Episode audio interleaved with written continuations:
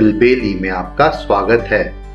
यहाँ आप सुनेंगे बाल कहानियाँ, इतिहास के रोमांचक किस्से और हमारे संस्कृति से जुड़ी हुई मज़ेदार बातें। मैं हूँ आपका होस्ट ज्ञानेश और आज मैं लेके आया हूँ तेनालीराम के सूझबूझ का एक किस्सा, जिसका शीर्षक है, अनोखी तरकीब।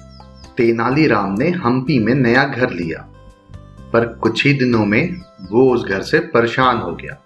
घर के बाहर देर रात बच्चे शोर मचा मचा कर खेलते रहते थे। एक शाम रोज की तरह बच्चे तेनाली के घर के बाहर पिट्टू का खेल खेल रहे थे। खूब शोर शराबा हो रहा था। तेनाली ने विचार किया। फिर सभी बच्चों को बुलाया और बोला, मुझे बच्चों का खेलना बहुत पसंद है। छुपन छुपाई गिल्ली डंडा कबड्डी और पिट्ठू, ये सारे खेल मुझे अपने बचपन की याद दिलाते हैं।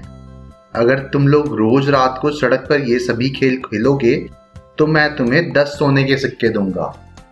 ये सुनकर बच्चे खुश हो गए। नेकी और पूछ पूछ उन्हें तो अपने मनपसंद खेल खेलने को मिल रहे थे और ऊपर से खेलने के पैसे भी मिलने वाले थे। पूरे सप्ताह बच्चे नियम से रोज रात को तेनाली के घर के बाहर सड़क पर खूब हल्ला मचाकर खेलते थे। सप्ताह के अंत में वे तेनाली के घर गए और सिक्के मांगे। तेनाली ने कहा कि अभी उसके पास पूरे पैसे नहीं हैं तो वे केवल सात सिक्कों से काम चलाएँ। इस तरह पहले सप्ताह के अंत में तेनालीराम ने बच्चों को दस में से सात सिक्के दिए। दूसरे सप्ताह भी यही सिलसिला चलता रहा। तीसरे सप्ताह भी बच्चों ने अपना वादा पूरा किया। किंतु पैसे देने के समय तेनाली ने उन्हें केवल पाँच सिक्के ही दिए, क्योंकि उसे तनख्वाह नहीं मिली थी। बच्चे निराश हुए, पर वो क्या कर सकते थे? वे पाँच सिक्के ही लेकर चले गए।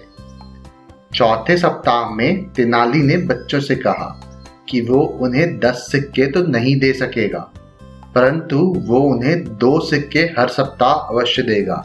यदि वो उसके लिए सप्ताह भर खेलेंगे तो। तक बच्चों के सब्र का घरा भर चुका था। बच्चों ने कहा, आप चाहते हैं कि हम सिर्फ़ दो सिक्कों के लिए सात दिन खेलें? बच्चे एक साथ चिल्लाए, कभी भी नहीं, भाड़ में जाओ। गुस्से में भरकर सभी बच्चे वहाँ से चले गए और दूसरी सड़क पर खेलने लगे। उस दिन के बाद बच्चे उस सड़क पर कभी नहीं खेले और तेनालीराम के नए घर के आसपास शांति हो गई। मुझे उम्मीद है आपको ये कहानी पसंद आई होगी। ऐसी और कहानियाँ सुनने के लिए हमारे चैनल को लाइक और सब्सक्राइब करें। इस कहानी को ज़्यादा से ज़्यादा शेयर करें। जल्दी मिलते हैं एक और नई कहानी के साथ। तब तक के लिए धन्यवाद।